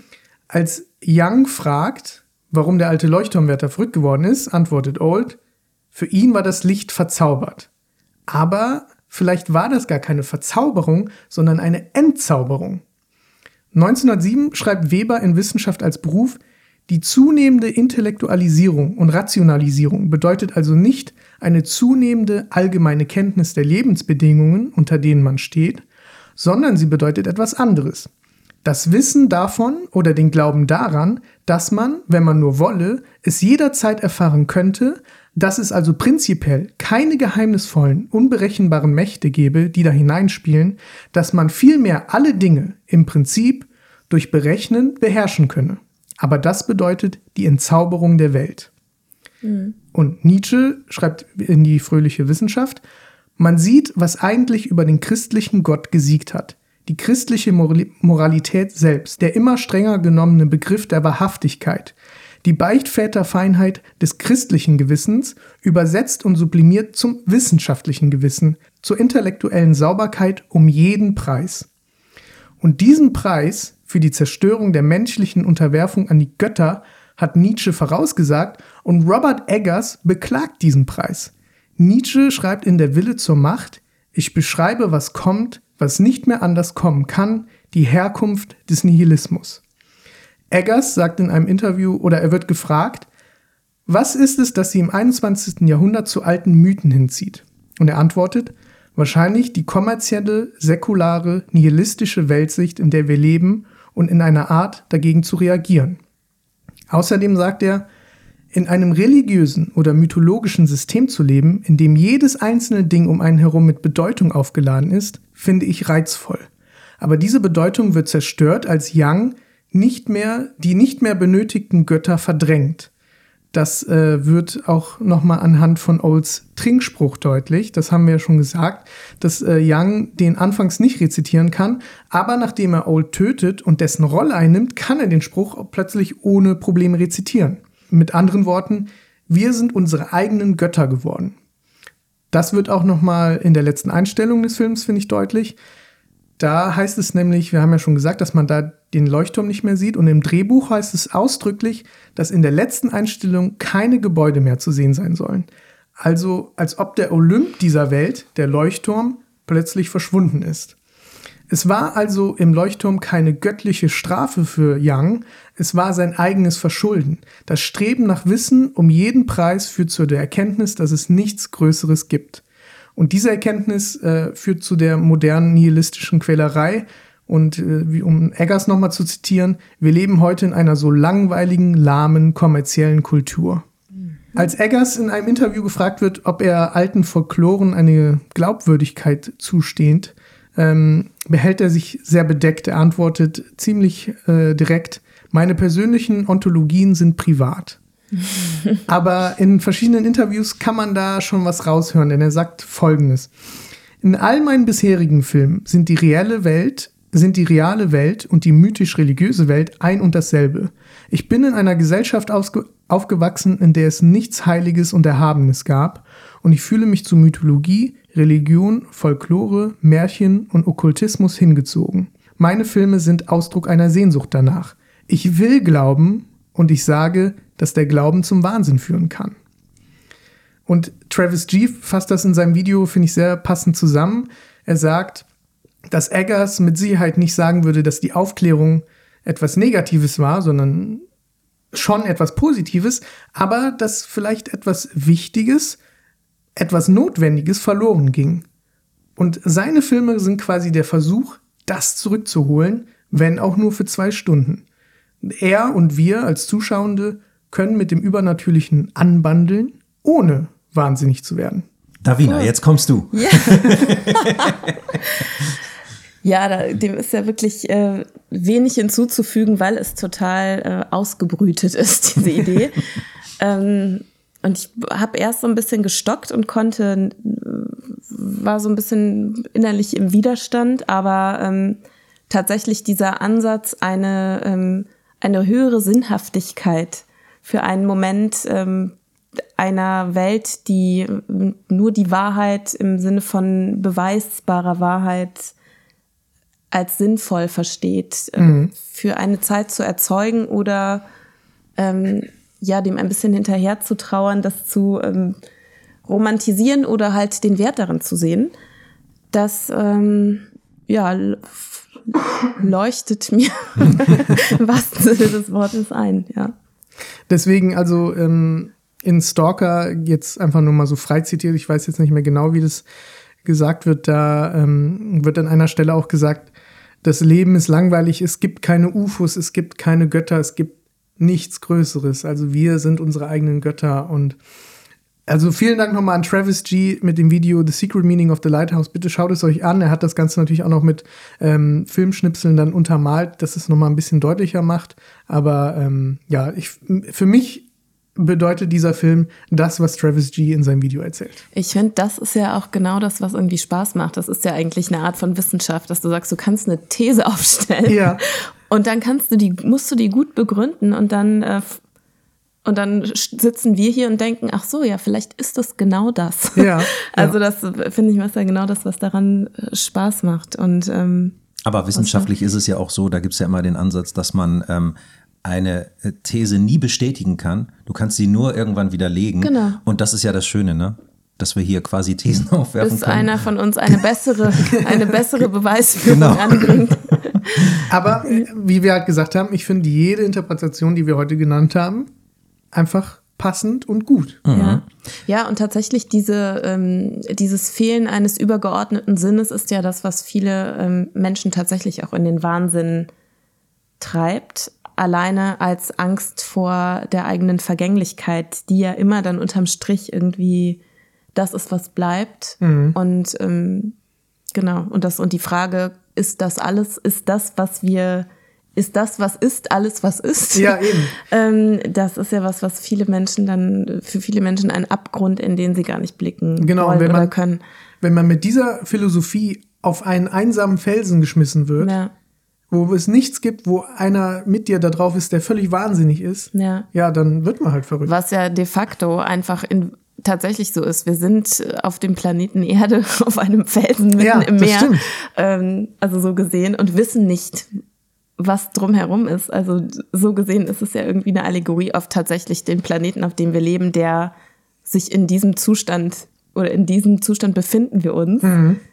Und verdrängen es halt oder erforschen es im Rahmen bescheidenster Möglichkeiten. Ja.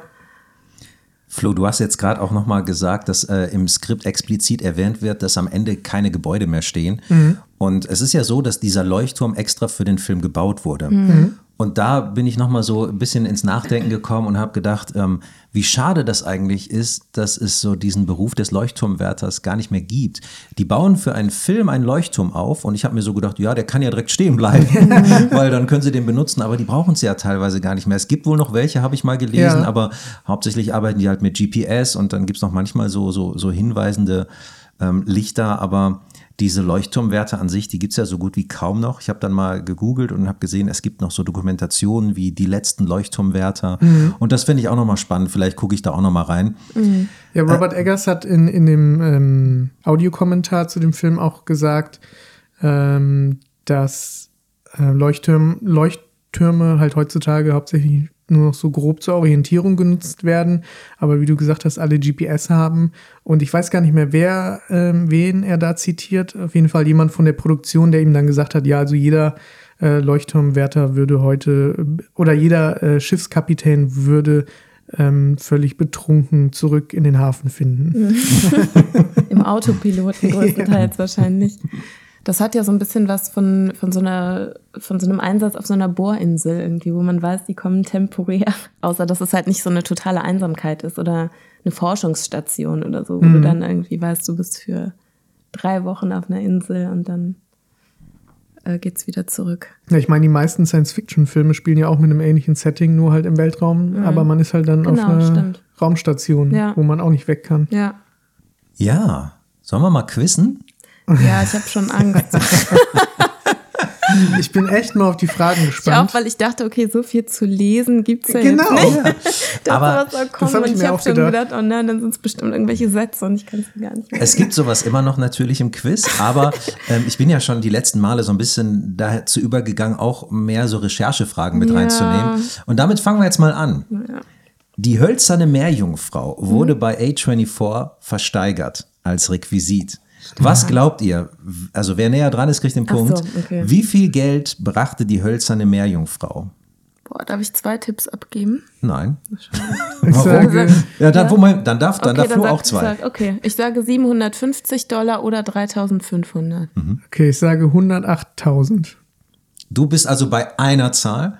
Okay, und Flo gewinnt, es sind 110.750. Du hast es gelesen? Ich habe das irgendwo bei IMDb, glaube ich, gelesen. Wer war? Also ein Fan? Da steht oder? Anonym, steht dahinter. Ja. Du bist aber nah dran, weil die anderen Requisiten, die waren immer so um die paar hundert bis 4.000 Euro, Dollar ungefähr. Ja. Und das Geld wurde gespendet an eine New Yorker Organisation, die Menschen was zu essen gibt. Hat sich jemand wahrscheinlich von diesem Pin-Up-Fetisch infizieren lassen? Ja, vielleicht auch das. Das war halt alles zu geben. Okay, jetzt nochmal eine Wer ist näher dran Frage. Wie lange dauert es, bis das erste Wort gesprochen wird in dem Film? 3 Minuten 40. 3 Minuten 40? Ja, obwohl, nee, das Quatsch stimmt gar nicht. Warte mal, 2 Minuten würde ich sagen. Ich sag 7 Minuten. Boah. 7 Minuten 22 Sekunden. Nice. Boah. Dieser Typ, ne? Das ist Warte mal, ich wollte mir das erste Wort noch merken. Diese ganze erste Sequenz. Ach so, weil die ja die Frage, erst im Haus sprechen die?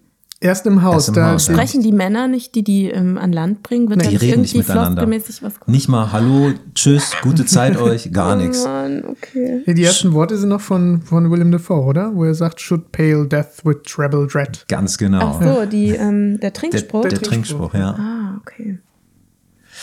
Leute. Als Thomas Kohle schaufelt, jetzt sind wir beim Lesen, welches Buch liegt da neben ihm? Ja, das Instructions to Lightkeepers, July 1881. Ich habe nur Instructions to Lightkeepers gelesen. Ah, den Rest konnte ich nicht. Der war ziemlich schnell, der Flo. Ja, ich weiß.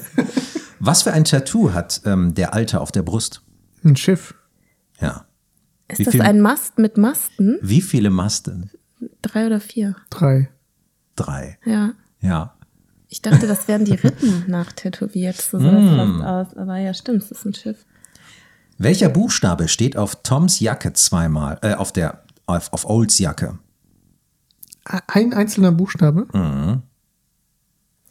Das ist was, das habe ich auch nicht so wahrgenommen. Ich habe es dann in der Making-of-Doku gesehen, als ein J? Das erklärt wurde. Nee. Ihr könnt es euch vielleicht erschließen. Ich sag ein Light LD oder sowas. Ja, ein K für Keeper. Ah, okay. Nee, nicht gesehen. Wie heißt die Schauspielerin der Meerjungfrau? Ja, habe ich auch gesehen. Vergessen, nicht aufgeschrieben. Ich dachte, das kommt eh nicht. Keine Ahnung. Ich weiß nicht, ob ich es richtig ausspreche, aber Valeria Caraman oder Valeria Caraman. Und jetzt kommt eine schöne Frage. Wie viele Rollen gibt es in dem Film? Ah, warte mal. 1, 2, 3, 4, 5, 6. Warte mal, die 2 Leuchtturmwärter, die 2 Männer, die die Sachen bringen, die Meerjungfrau und den Toten. 7. 9. Wen habe ich denn vergessen? 9? Zählst du die Vögel mit? Thomas, also der Junge, der Alte, die Meerjungfrau. 2 Auspackhelfer am Anfang beim Ruderboot, 2 Leuchtturmwärter, sind wir bei 7, Ephraim Winslow und, wenn ihr euch die Credits anguckt, steht da Woman on the Rocks. Ist auch noch eine Schauspielerin. Okay. Das ist übrigens die Maskenbildnerin, die Assistentin der Maskenbildnerin. Und das ist die Nummer 9. Wahrscheinlich, bevor man dann die Meerjungfrau sieht, ist sie die Silhouette, nehme ich mal an. Welche Leuchtturmwärter denn 2 Stück? Habe ich 2 Leuchtturmwärter, die rausgehen. Der Keeper und sein Assistant, die tragen ja beide eine Kiste zusammen. Ach so, genau. Aber ich dachte, das wären die gehen rein. Nee, die einen gehen raus und die anderen gehen rein. Stimmt, ja. Die lösen sich ja ab in ihrer Schicht. Ah. Ach so. Ja. Wie lange sollen die beiden auf der Insel bleiben? 4 Wochen. 2 Wochen. 4 Wochen. Hören wir auch im Trinkspruch, oder beim Toast, beim ersten Abendessen. Welche Tabakmarke? Whale. Ja. Sehr gut. Das kam aber jetzt so. Whale Smoking Tobacco. Geil. Von welchem Schiff redet der Alte beim zweiten Abendessen? Der Name des Schiffs? Mary. Victoria. Chicopee. Was sagt der Alte, bevor er dem Jungen eine ballert? Am Tisch? Ja. Also danach sagt er Bad luck to kill a seabird. Aber was sagt er davor? You lying dog. Nee, weiß ich nicht. Er sagt es davor auch, er wiederholt es dann nur nochmal. Ja, okay. Wie oft klopft die Möwe an das Fenster von Young? 2-mal. 3-mal. Richtig, 3-mal. Bei welcher Baumgesellschaft hat Thomas angeblich gearbeitet? Boah, dafür muss man, ich hätte ja die Untertitel anmachen müssen. Ich habe mir diesen gesamten Trinkspruch aufgeschrieben, weil ich dachte, du fragst vielleicht danach. Keine Ahnung. Canadian X-Men. Ja, irgendwas.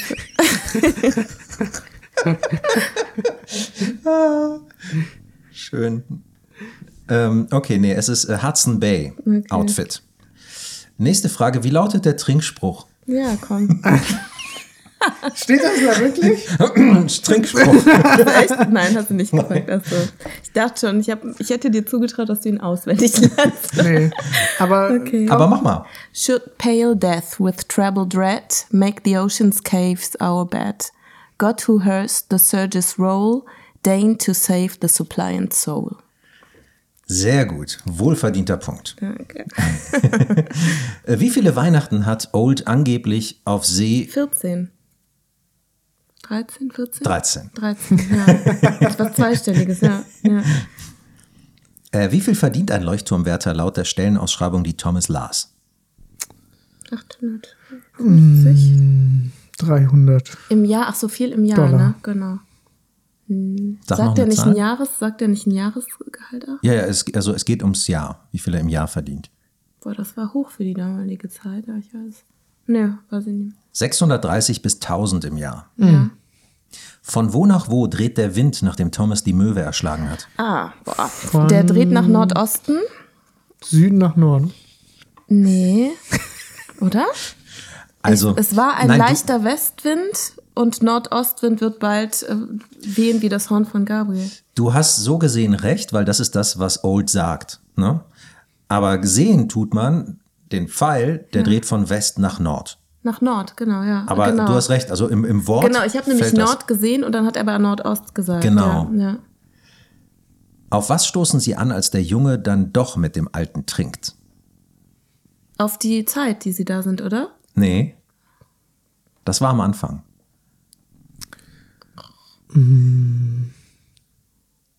Boah, was schossen die an?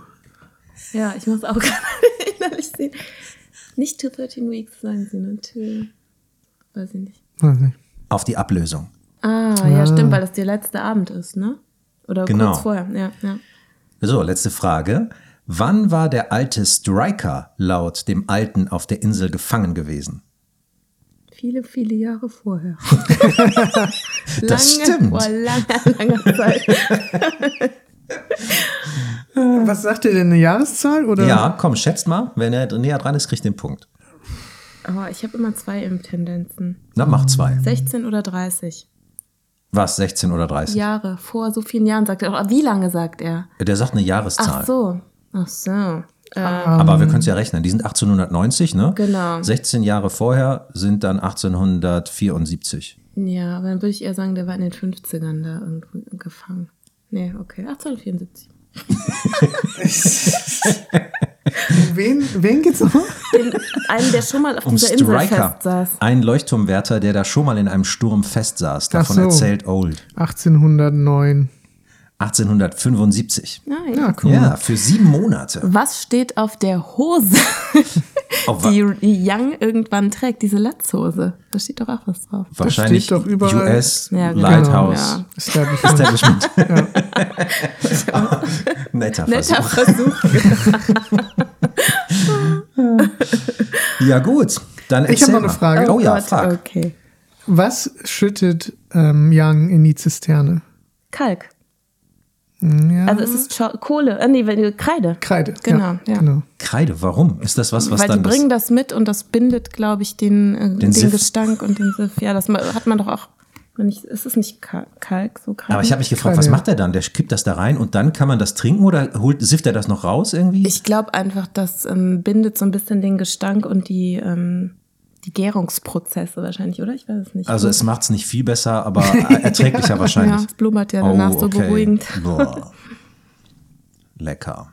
Also Quiz 6,5 für mich. Wow, knapp, Davina, hey. Hab ich mit der Kreide noch einen rausgeholt. Sehr gut.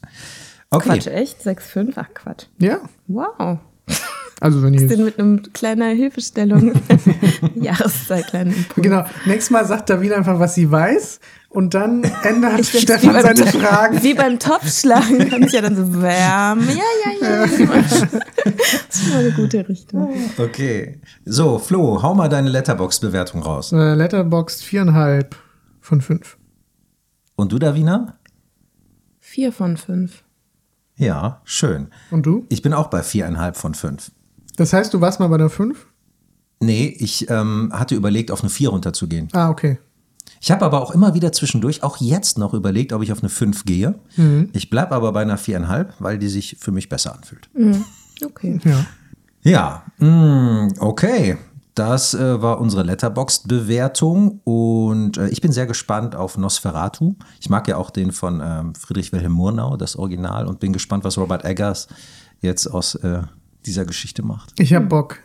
Ich war ja von The Northman ein bisschen enttäuscht. Ich auch, ja, haben wir ja zusammen gesehen und da waren wir beide nicht so happy. Ja, genau, deswegen hoffe ich, dass Nosferatu jetzt wieder so ein richtiger Banger wird. So ein richtiger Eggers. Ja. Worum geht's in unserer nächsten Folge, Flo? Ja, in unserer nächsten Folge gehen wir auf einen Wunsch aus unserer Community ein. Und zwar, YCory auf Instagram hat sich gewünscht, dass wir den Film Titanen besprechen von Julia Ducournau.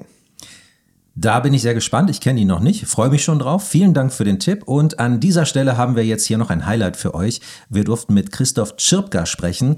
Er hat bei mehr als 200 Filmen die Synchronregie gemacht und auch bei The Lighthouse. Und jetzt kommt ein Interview, das er uns freundlicherweise gegeben hat. Viel Spaß dabei und bis zum nächsten Mal. Tschüss. Tschüss. Hier ist Filmliebe. Heute geht's um den Film Der Leuchtturm von Robert Eggers und ich spreche jetzt mit Christoph Tschirpka, dem Synchronregisseur der deutschen Version.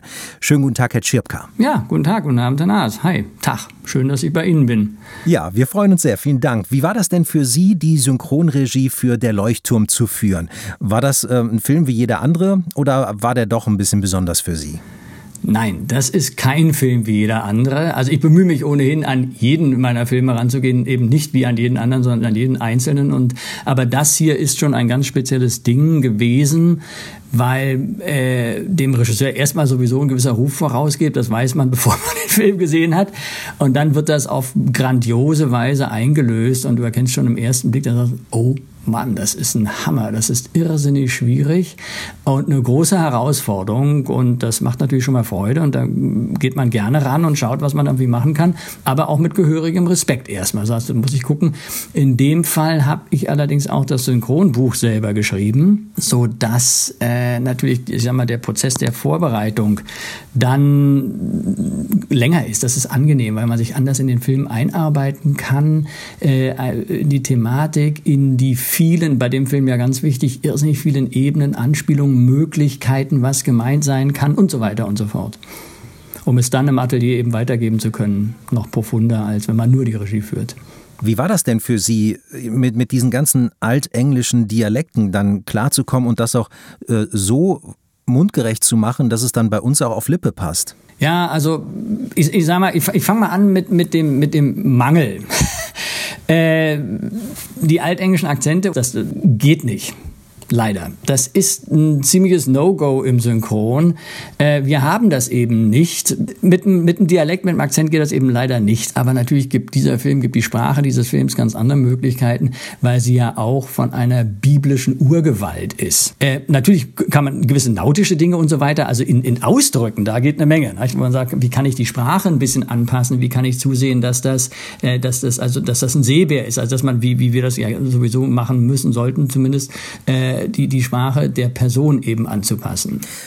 Wie war das denn für Sie? Sie haben ja gerade schon die verschiedenen Interpretationsmöglichkeiten angesprochen. Haben Sie da für sich irgendwie eine Theorie entwickelt, wo da die Reise hingeht? Ja, muss man ja irgendwie. Also musst du ja schon beim Schreiben machen. Muss irgendwie sagen, und dann entwickelt sich und dann guckt man, wobei natürlich auch jeder immer noch mal wieder eine neue Variante einer Interpretation hat. Es ist schon auch eine ganz große Frage von Prometheus und Proteus, wo man sagt, okay, wir haben hier diese Grundfiguren. Es kommen ja auch die Grundmerkmale vor. Der Fels, an dem Prometheus geschmiedet ist, nicht? Diese Felseninsel, das Meer sowieso. Dann immer wieder die Seejungfrau auch, oder die Meerjungfrau, nicht? Die Möwe, der Mord an der Möwe auch. Das Licht, nicht wahr? Das Feuer, ganz wichtig hier. Gerade wenn man an die Prometheus-Mythologie denkt. Also das ist alles da, das ist auch unterschwellig immer da und völlig klar. Und trotzdem ist es natürlich auch nicht so einseitig, nur eine Erzählung um das. Da fließt so wahnsinnig viel rein. Ich könnte es jetzt im Einzelnen, was wir auch im Studio, was das bei den Einzelnen ausgelöst hat, gar nicht mehr jetzt so genau wiedergeben. Aber da neben diesen klaren mythologischen Strukturen an Anlehnungen, die da sind, entwickelt der Film eine Kraft und eine Fähigkeit, eben noch die ganz individuell zu inspirieren. Und jeder, ich will nicht sagen, dass jeder plötzlich seinen eigenen Film sieht, das wäre zu viel gesagt. Wir haben uns natürlich irrsinnig ausgetauscht mit den, es sind ja praktisch nur zwei Schauspielern, wie die das sehen, weil die müssen, wir haben das verinnerlicht, da sind also auch Gespräche im Vorfeld, aber halt auch natürlich im Studio immer wieder nochmal, wo geht die Reise hin, was ist hier genau gemeint und so weiter. Jetzt haben Sie gerade von den beiden Schauspielern auch im Studio gesprochen. Johannes Raspe und Rainer Schöne waren das. Und wie war denn die Zusammenarbeit mit Ihnen und was haben Sie von den beiden so mitbekommen, wie die auf den Film reagiert haben? Die reagieren natürlich erstmal als Zuschauer, wenn die mussten, war ja völlig klar, die haben den Film vorher gesehen. Und das ist natürlich erstmal, ist jeder geplättet. Wow. Und jeder hat sicherlich auch mindestens erstmal Respekt davor. Das ist natürlich gerade zum Beispiel wahnsinnig schwierig gewesen, diese Kraft, die der Wake entwickelt, diese unglaubliche, irrsinnig langen Sätze, 4, 5, 6 Zeiler, die man auch im Stück tatsächlich aufnehmen muss, das geht nicht anders.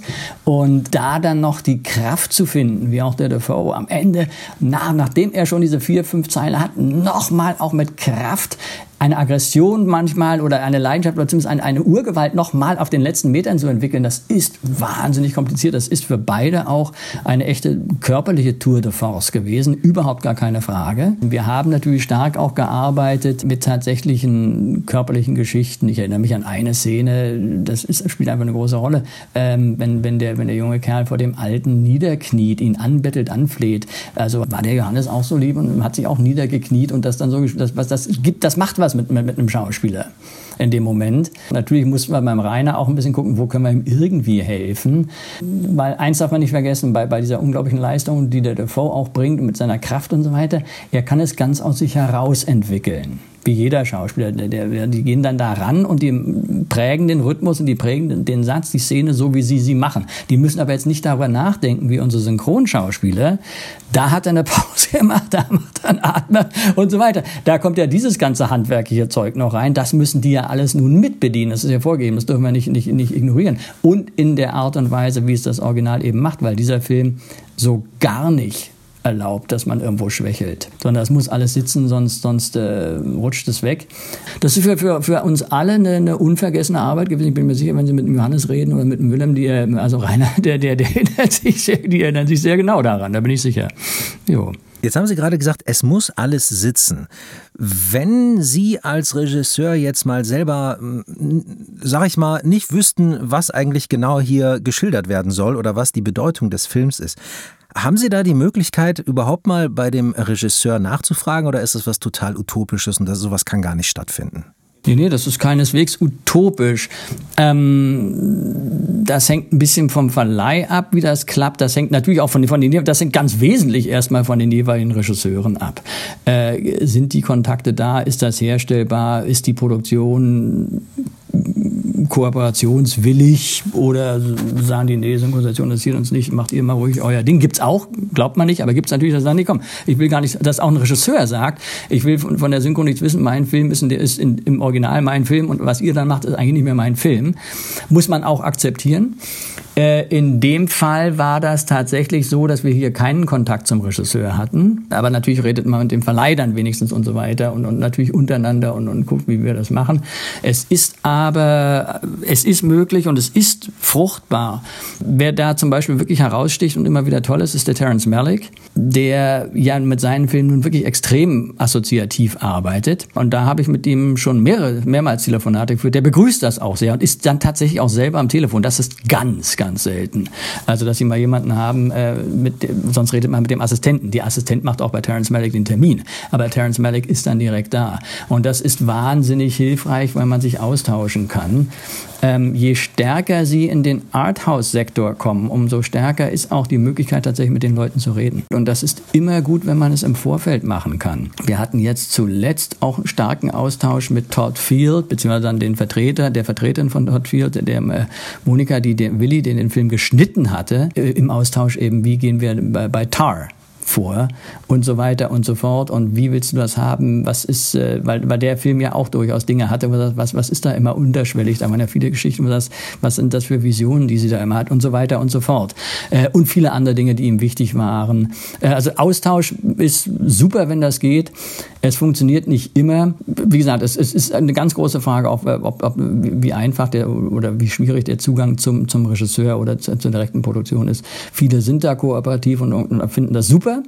Andere sind da eher zurückhaltend oder es gibt einfach die Struktur nicht her, dass man Kontakt bekommt. Gibt's auch. Mhm.